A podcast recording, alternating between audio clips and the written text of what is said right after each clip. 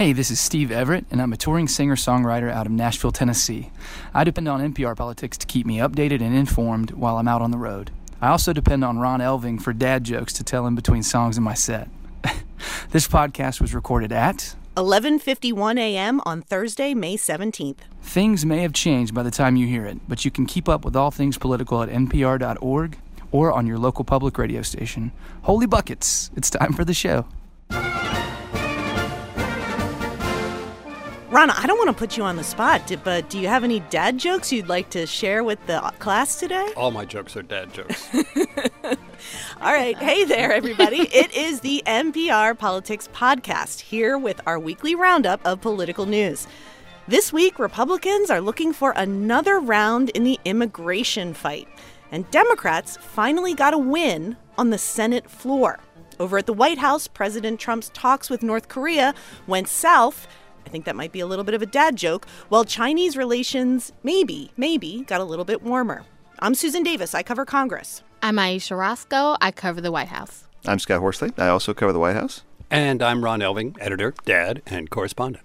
Let's start with immigration this week because I think this is a issue where we kind of thought that the battle was over for the year, and it seems to be repercolating up this week.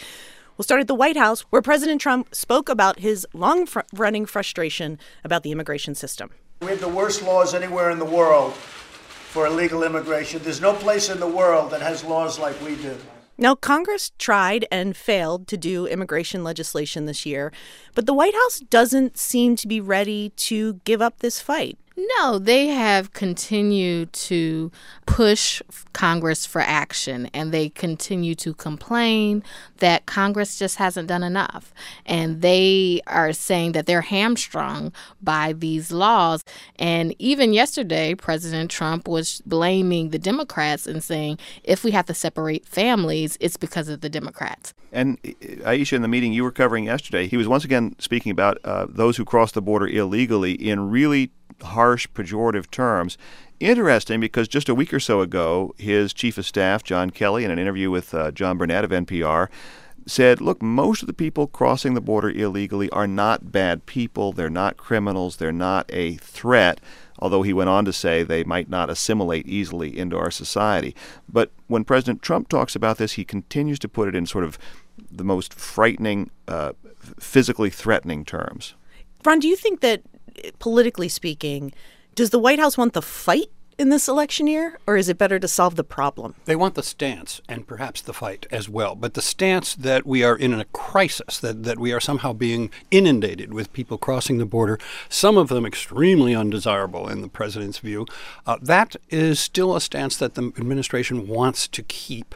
You know, it's tricky because there is a coalition of people that want to get something done on immigration. But I think every time they think they get close, the president's political opponents, Democrats, point to the rhetoric of the president as something that makes it very hard to cut a deal with the White House. I think there was another good example of that this week in which he made some comments about MS 13, which is a Central American gang that has become sort of a shorthand uh, statement, both specifically for the gang, but for criminal elements in the country. You wouldn't believe how bad these people are. These aren't people, these are animals and we're taking them out of the country at a level and at a rate that's never happened before. Ayesha, you were at this event, right? Yes, yeah, I was there. Uh, this was a meeting with uh, officials from California who are supportive of President Trump and his immigration policies and who are not supportive of California's sanctuary cities laws or protections for people who are in the country illegally. Can you give a little context to this animal statement because it's gotten a lot of attention uh, and I think is being both distorted and maybe not represented exactly in what he was trying to say? So the context is that right before uh, he was talking about this or made that comment, there was a sheriff who was saying uh, there could be an MS 13 member that I know about. And if they don't reach a certain threshold, I cannot tell ICE about it. So that's what the sheriff said. And then President Trump interjected and made the comment about these people are animals. So you can definitely say that he, he, he seemed to be talking about MS 13. Stepping back, the entire meeting, you're talking about illegal immigration and you're talking about dangerous criminals and you're talking about examples where, you know, someone was in the country illegally and then they committed a horrible crime. I think that it all gets very loose at a certain point. If you're sitting back at home and you're hearing these statements, I don't know that you're going to be able to pick out, well, most people that come into this country illegally are not MS 13 and they're not killing people. And I think MS 13 uh, last year, the Justice Department said there were about 10,000 members. There are 11 million people in this country um, who, who don't have proper paperwork or not. Uh, so there's a huge difference.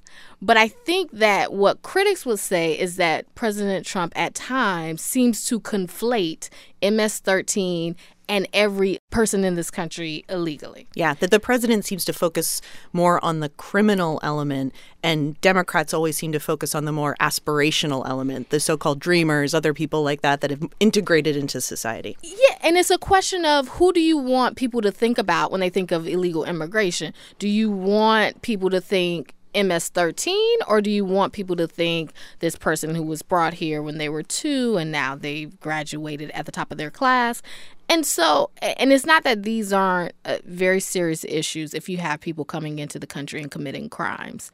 Scott. Well, and Sue, it looks as if we may actually see this issue come up again in, in the House, right? Yeah. Uh, despite the best efforts of, of the House leadership. If the president wants a fight, he might get one because I think there are uh, an increasing number of Republicans and Democrats in the House who feel the same way. So, what's happening in the House right now, much, much to the dislike of House Speaker Paul Ryan and Majority Leader Kevin McCarthy, is a group of House Republicans are working with Democrats to get the signatures they need, the, the magic numbers 218, on something called a discharge petition, which is a very rarely used legislative tactic that if you can get a whole majority, it has to be the number 218 of signatures, you can force a House vote on a measure or several measures.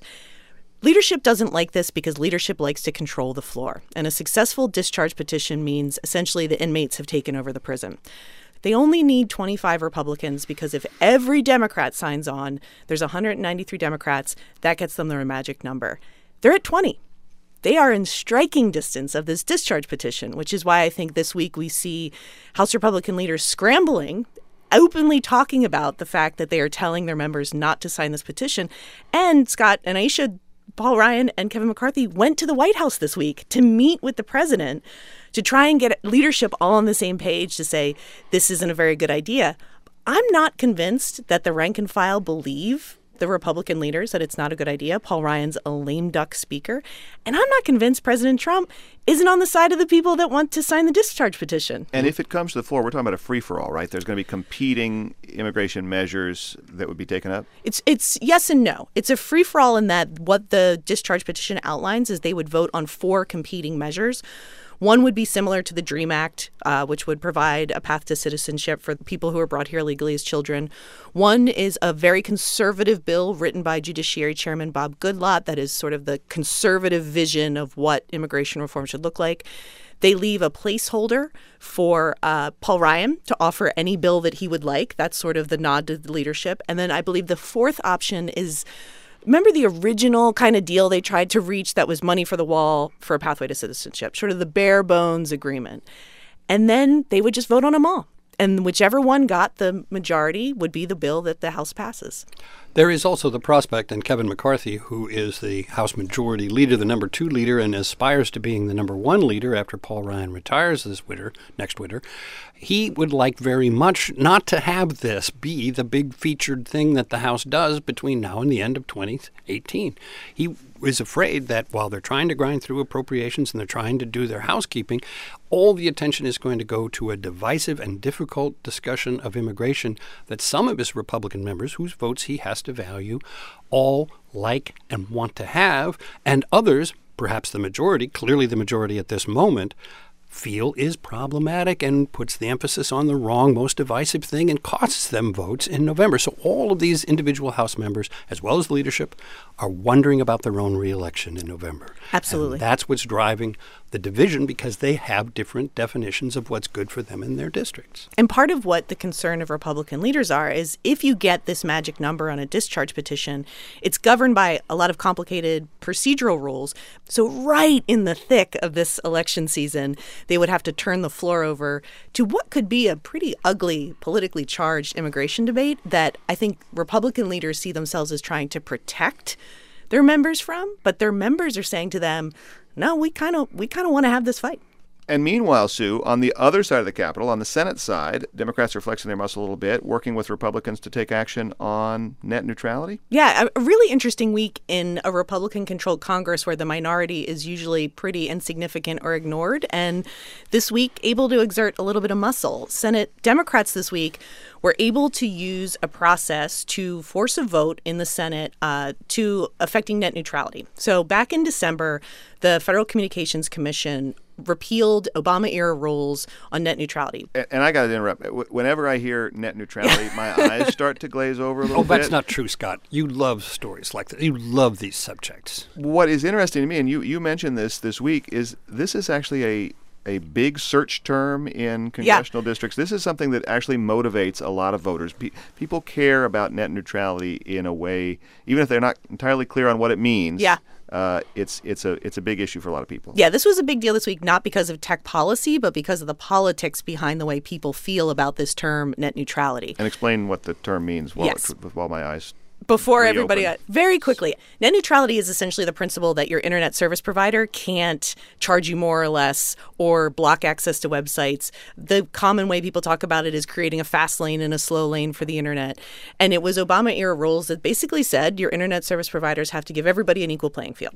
So the made, F- made the internet made the uh, cable companies and the phone companies that provide the internet service kind of common carriers. They got to treat everybody the same. Think of it like a government utility, which yeah. is also the way that Republicans have described it. And who who opposes this? Because what you described, it sounds good, right? That you'll protect everybody and make sure everybody's treated fairly. So who doesn't like net neutrality?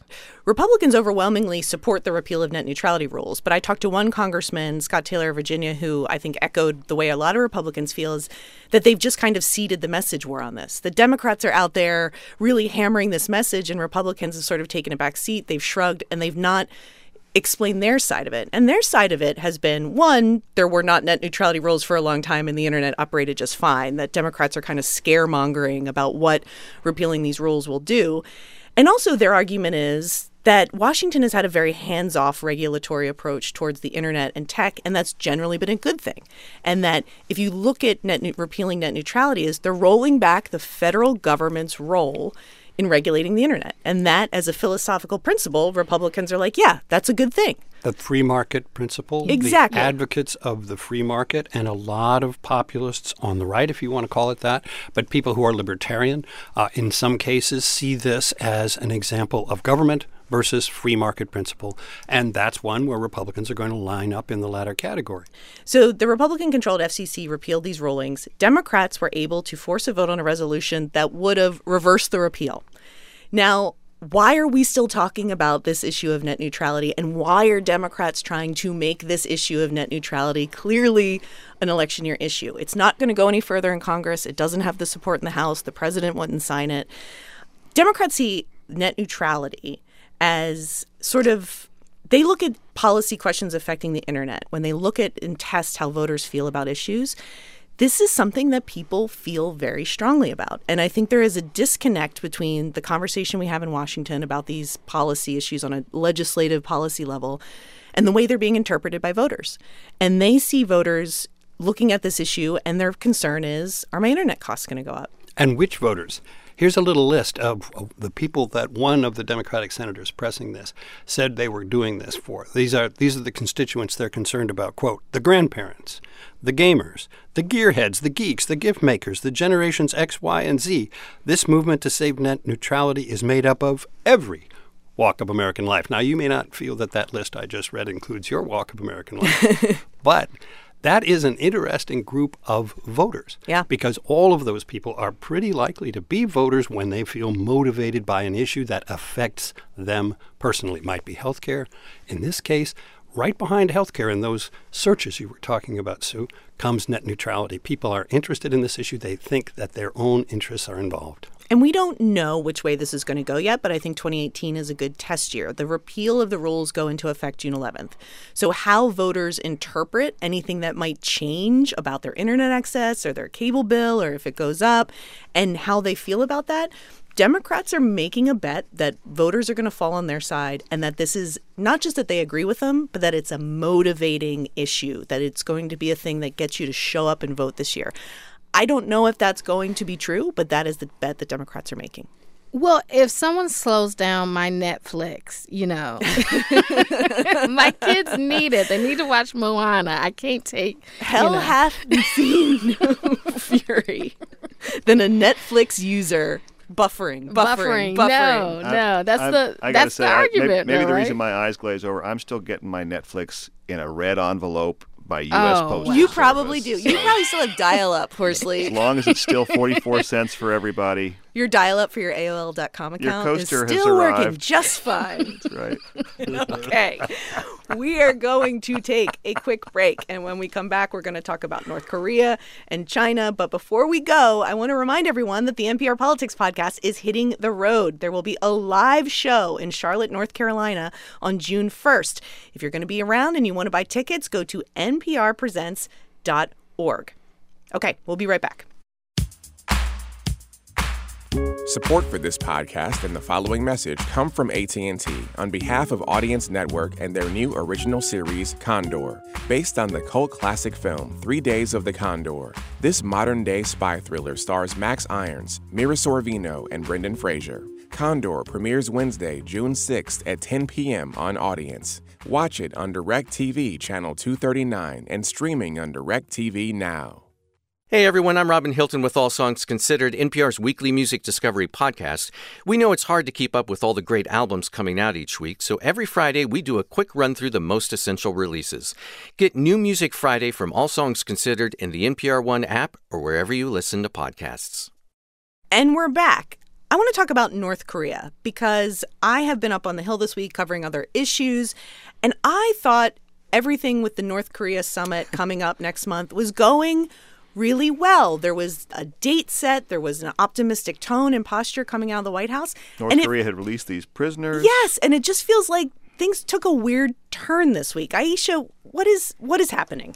Yes, well, everything was going well. And last week you had President Trump uh, saying really nice things about Kim, and they set the date for the meeting in Singapore, June 12th. Have a destination They- summit. Yes, so they were going to do this, but then North Korea called off these talks that had been set with South Korea because they objected to these joint military exercises that were being held with between South Korea and the US and they felt that that was a provocation.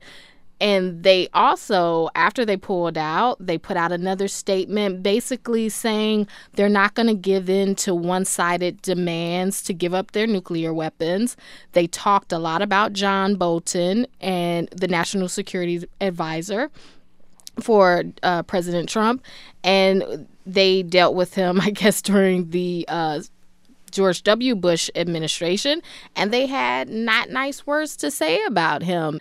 But they were saying, look, we're not going to give in, uh, and we're not going to be Libya. John Bolton had made these comments that maybe we could do a Libya style agreement where Libya uh, gave up its nuclear wep- its nuclear weapons program very quickly to get concessions uh, on economic sanctions. The odd thing about this is, you know, John Bolton had made those comments about Libya not this week, but a couple of weeks ago. Yeah. Uh, and this idea that the military exercises were uh, an irritant for North Korea. Back at the time that this summit was initially broached, North Korea said, We understand that the United States and South Korea will conduct these military exercises, and we will not raise objections to that. In fact, the Trump administration had touted that as sort of one of the concessions that Pyongyang had made in, in setting up this summit. So neither of these uh, rationales that were offered for North Korea make a whole lot of sense, except that this is how North Korea typically operates. There's a there's a little bit of bait and switch. There's a long history of that.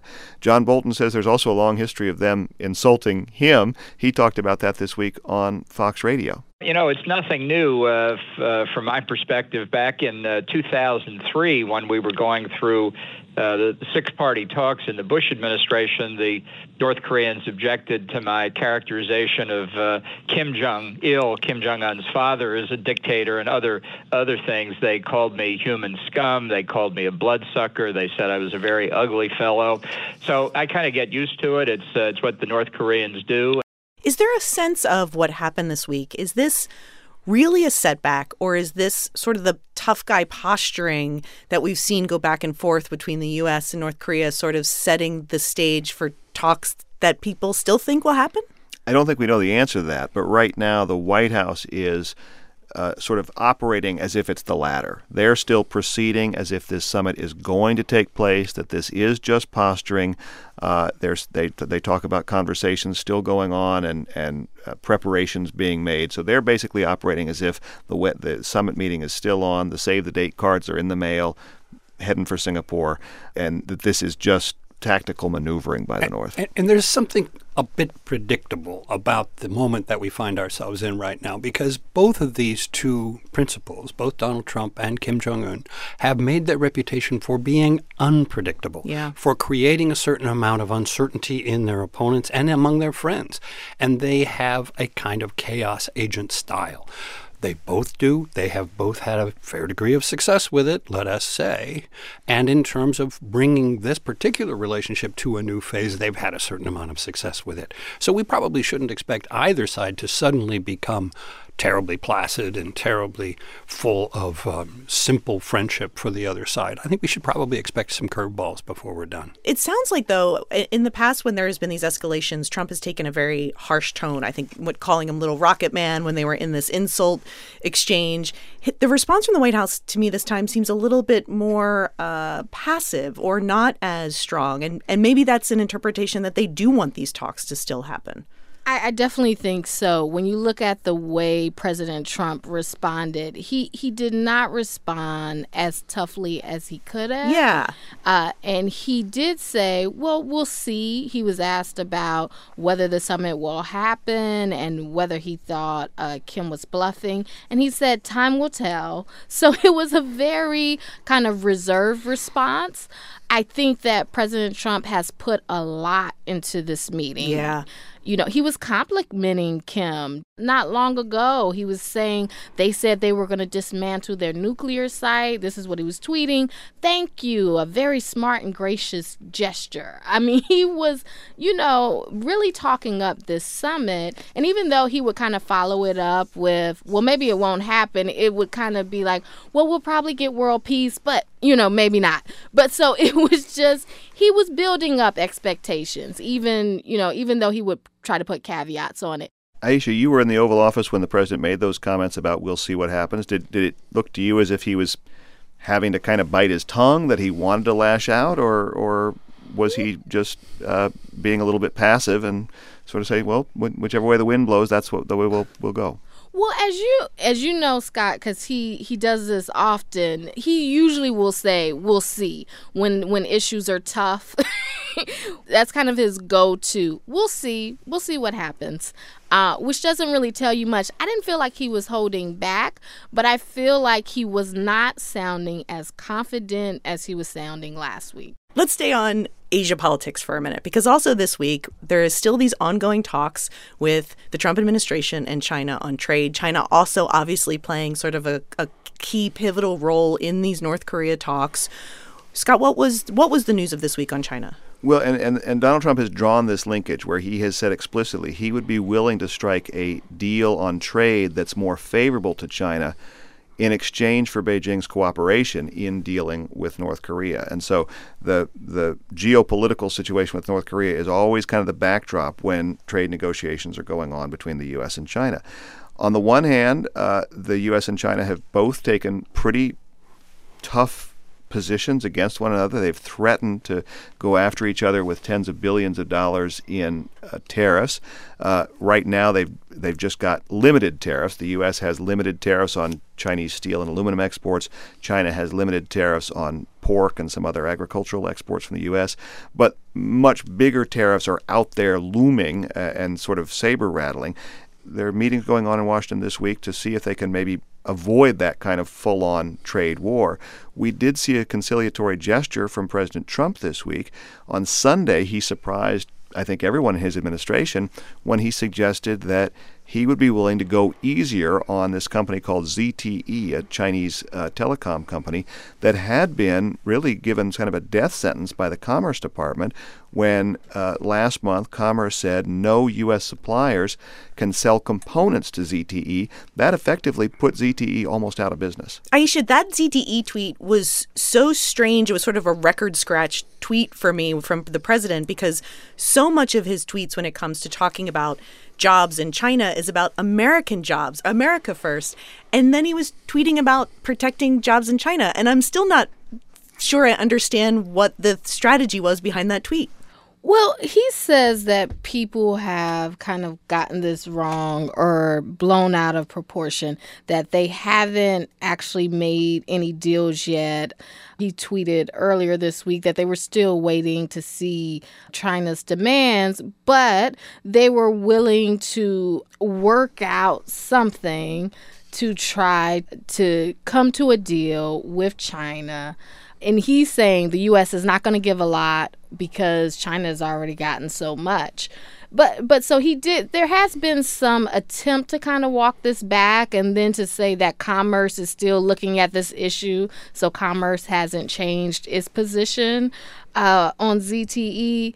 So it, it, seems like this is something that President Trump has dangled and said, okay, maybe this is something that I can give to China to get this deal. We have often said, in referring to people from this White House and this administration, that they are giving a speech or making a statement for an audience of one meaning they're trying to please Donald Trump. And in this particular instance, it felt almost from the beginning as though that tweet had an audience of one. That one is either the Chinese or their autocratic leader, President Xi, who is looking at a wide variety of awfully important things, awfully important to Donald Trump as well as to President Xi. And if he could be convinced that Donald Trump really is sensitive to the things that Xi needs to care about, which includes ZTE, big time, that is a huge issue for them, then that might have been one reason that he would cross everybody else up on this side of the Pacific and uh, put out that tweet on Sunday. When it comes to trade, though, it seems to me that there's a lot of noise right now, but not a lot of substance because there's also similar talks about ongoing about trade policy in renegotiating NAFTA, the North American Free Trade Agreement. I mean, that's been a very buzzy conversation, but both renegotiating trade with China and NAFTA, as much as the White House seems to want to do these things, are is there any discernible, real, tangible progress to that end, Scott? Well, there's there's not a deal on either of those things. There has been movement, there have been conversations, and you know, there's not there's never a deal till there's a deal. But but they are both kind of coming to a, ahead this week, or at least they're both coming to a sort of an important moment this week. On China, you have uh, that country's number one economic official here in Washington for direct talks with his U.S. counterparts. On NAFTA, you have, once again, Paul Ryan trying to set a timetable. He had created a, a quote unquote deadline of today to say if the NAFTA negotiations weren't finished by today, uh, there wouldn't be enough time for Congress to review it and vote on any agreement this year, meaning this this Congress, uh, and that it would maybe have to fall into 2019 and a, a, Congress that could look very different depending on the outcome of the midterm elections. And if you read between the lines on that, that's a speaker also saying he's very happy to not be having this trade fight right now too. That's right, because frankly, the Republicans aren't all that thrilled with the way that the Trump administration is trying to reshape NAFTA. It would do away with some things that Republicans like a lot. Uh, in fact, they, the, this administ- this White House might have a more favorable Congress a year from now if the Democrats took control of the House in dealing with, with NAFTA. But one question there is if they don't make a deal on a new NAFTA, if the U.S., Mexico, and Canada can't agree on an updated North American Free Trade Agreement. What what happens then? The Republicans, the Canadians are basically operating on the assumption that well, the old NAFTA that's now almost a quarter century old just stays in place. It's more or less status quo, which they're okay with.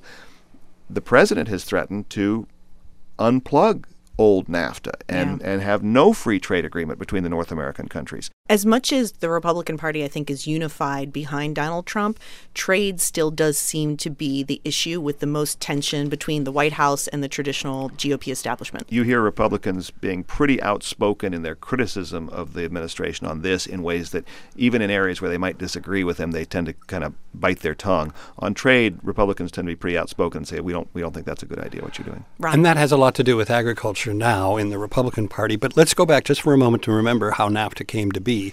1993, 1994, the first, first two years that Bill Clinton was president, he was trying to hold together a re- Democratic coalition that was then holding Congress up briefly, and he was also hoping to expand it and have kind of a centrist agreement on trade. So here we had this North American Free Trade Agreement with Canada, the United States, and Mexico where there were hopes, there were dreams of expanding it for the whole Western Hemisphere. It was going to compete with the European Union, which was looking very strong at that time, looking like a big economic challenger.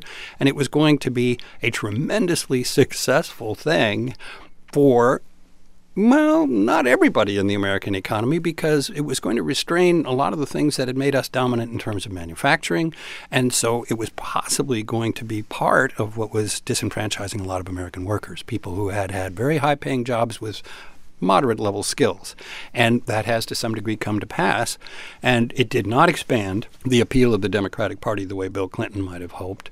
And what it did was it divided a lot of the old, if you will, sort of metal bender union kind of, un- of, of unanimity and loyalty to the Democratic Party. So it was a huge deal a quarter of a century ago, and it had a lot to do with the shift in American politics. And here we are at the other end of that quarter century, and Donald Trump is trying to peel this back in one way or another, or possibly even unplug it.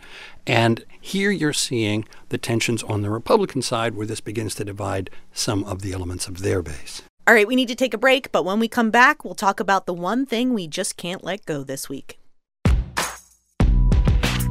Support for NPR and the following message come from Newsy, the TV news channel with honest, in depth context on the stories that matter. Newsy is for people who aren't satisfied with getting only the loudest part of the story. Newsy delivers more, more context, more solutions, and greater understanding of the people and events that shape our world. Learn more at newsy.com/watch. There's nothing like a movie theater on a hot day, and there's nothing like a good show you can binge watch with a cold glass of lemonade. Summer is the perfect time to find your next favorite thing, and Pop Culture Happy Hour is here to help. Find us on the NPR One app or wherever you get podcasts. Okay, now it's time to end the show as we always do with the one thing we just can't let go this week politics or otherwise. Since I am in the host chair this week, I'm going to invoke host privileges and go first. Although I think if you were paying attention to what was popular in the culture this week, you might be able to guess what my can't let it go is. Laurel. Laurel. Laurel. Before we get into it, what do you hear? Laurel, obviously. Ron? Oh, it's it's it's Laurel. Scott? Well, well, it's funny. I'm hearing I'm hearing Laurel now, but I was hearing Yanny before. Okay. If you have, Have you been have you somehow isolated the Laurel? I think she There. I think uh, she's she's she's put the thumb on the us. scale. if you somehow were in a coma this week and just woke up this morning, there was this uh, thing that went viral on Twitter in which somebody played uh, and asked the question, "Do you hear Yanny or Laurel?" If you remember, I think it was a couple years ago now. There was a similar viral sensation in which people saw a dress that was black or blue or white and gold, and it tore the internet apart. Uh, the thing about this moment, what I thought was so funny is not just that we've had this like, what do people hear? People feel very strongly about it. But I was joking uh, about it earlier how quickly now even memes come and go. Like Tuesday night, this was like the thing. It was like, have you heard this? Have you heard this? It's Thursday morning, and we're already at like, are we still talking about this? Oh, it's so Laurel. and I feel like the pace of the news cycle has like now just translated to even things that are like cool and catchy. Like if you weren't paying a very close attention to the internet this week, you're already like way behind the times and don't know what's cool anymore. Uh, and also, one sign that we knew it was not cool anymore is that it even made it all the way up to the top of Capitol Hill yesterday. And we have a little tape of House Speaker Paul Ryan. Um, I'd like to declare something that is just so obvious. It is Laurel and not Yanny. All right? And that is how you know a meme is officially over when Paul Ryan is already making a joke about Right. it less than 24 hours after it's even been unveiled. About the the meme is same time. officially over. It was about the same time. we need to move on and find something else to debate about on the internet. Um, Scott Horsley, what can't you let go this week? Well, I recently bought a bus in anticipation of a summer vacation trip, and so I have been uh, rereading the electric Kool Aid acid test. And so I just want to take a moment to remember Tom Wolfe, Yeah. who passed away this week at uh, age 88. If you haven't read Electric Kool Aid Acid Test or some of his other nonfiction, The Right Stuff, I certainly encourage you to, to do so. And of course, his great fiction is is uh, worth picking up again, or, or if you haven't read it before, uh, certainly Bonfire of the Vanities is a great portrait of New York City in the 1980s that spawned Donald Trump. Uh, and you know, shortly after that book came out, Wolfe spoke at a college graduation, and he paraphrased Philip Roth about just how challenging it is to be a fiction writer in this day and age, when every day you're humbled by what you see in the daily newspaper. And that was true in the 1980s. It's even more true today. I mean, what a sprawling novel you can find every morning in the pages of the Washington Post, the New York Times, with uh, larger than life characters and unbelievable plot twists. And I only wish we had Tom Wolfe to help us uh, make sense of it all. Can you also just go back to something you said? You bought a bus? I bought I bought a bus. The No Pie Refused uh, cycling team has a new bus, which we're going to be using for RAGBRAI this summer, and Ah. we're we're painting it up in uh, sort of electric Kool Aid uh, style, uh, and we'll be uh, it'll be accompanying us on our bike trip trip across uh, Iowa in late July. Scott, I think that's called bearing the lead. I, he, he, he knew someone would ask. He knew someone would ask. Ron, what can't you let go this week? Let's listen to something that was said at one of the many graduations around the country in the last few days. Let's just listen and think about who might be saying this.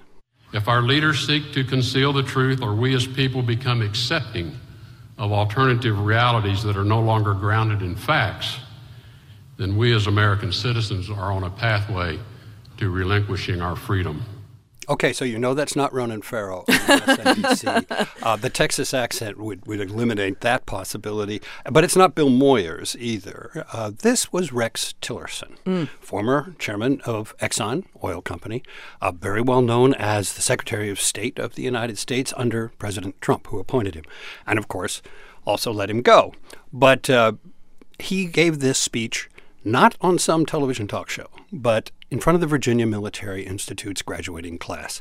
That is a classic place for people to make statements in the general neighborhood of national security and foreign policy, and for these remarks to come from the man who has served in the highest position, by most measures, in the United States cabinet, is a remarkable set of observations and judgments about the current administration. I don't think there's any way to interpret it differently, but um, that's Rex Tillerson talking just this week at the Virginia Military Institute. I mean, we knew he had a what would be the professional equivalent of a bad breakup with the Trump administration, but I also think when you hear him talk, it does make you realize that he just sounds really bitter about it and and frustrated. I mean, those were not the words were really striking in terms of just the anger, I think, and attitude towards American policy right now from a very recent Secretary of State. I had thought that we'd have to wait for the book, Yeah. but apparently not. Well, and some people were calling this subtweeting of of the Trump administration. You do have to wonder though how much uh, Tillerson did to fight against what he thought of as this alternative reality while he was in office. Like, Yeah. What was he doing as Secretary of State? And was not a very popular Secretary of State inside the building. That's part of the reason why the Trump administration decided to cut him loose. Either building, either the White House or the State Department itself, where he left many, many positions vacant, where he did not seem to be particularly interested in making the department function well, but much more interested in either reducing its costs or reducing its footprint in the world of Washington policymaking. Mm, it's like a DC version of a bad breakup.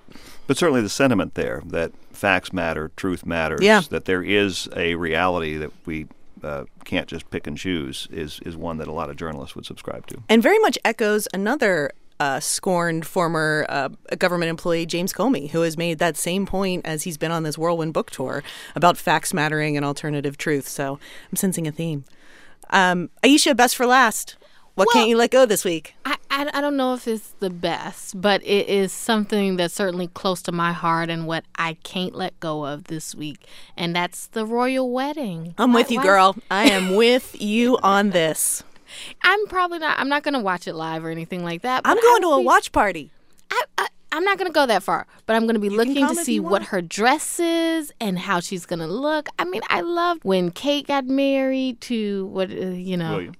William. you How got soon that. they forget. when, They're all interchangeable. when they got married, I just thought she looked so beautiful and so regal, and I just want to see like what they're going to be wearing, and the bridesmaids and the page boys have been picked, and so you're going to have Princess Charlotte and Prince George, Harry's niece and nephew. So it's going to be really cute. I'm with you. I feel like as Americans, we should not feel so gushy about a British royal wedding. It's but I love it. And I watched I got up early. I watched Princess Di's wedding as a kid.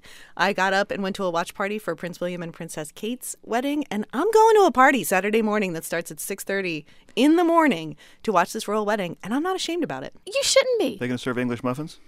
I'm going to make pink champagne cake. That sounds awesome. I know it's not everybody's cup of tea, but I think it's great. And if you want to come to this party with me, Ayesha, you're welcome to come. Six thirty might be a little early. I, I mean, I have a, a seven month old, so You'll be up anyway. uh, okay, I think that is a wrap for us this week. We'll be back in your feed very soon. Keep up with our coverage on npr.org, NPR Politics on Facebook, and of course on your local public radio station. And if you like the show, please, please leave us a review on iTunes. It helps other people find the podcast. Okay, I'm Susan Davis. I cover Congress. I'm Ayesha Rascoe. I cover the White House. I'm Scott Horsley. I also cover the White House. And I'm Ron Elving, editor correspondent. And thank you for listening to the NPR Politics Podcast.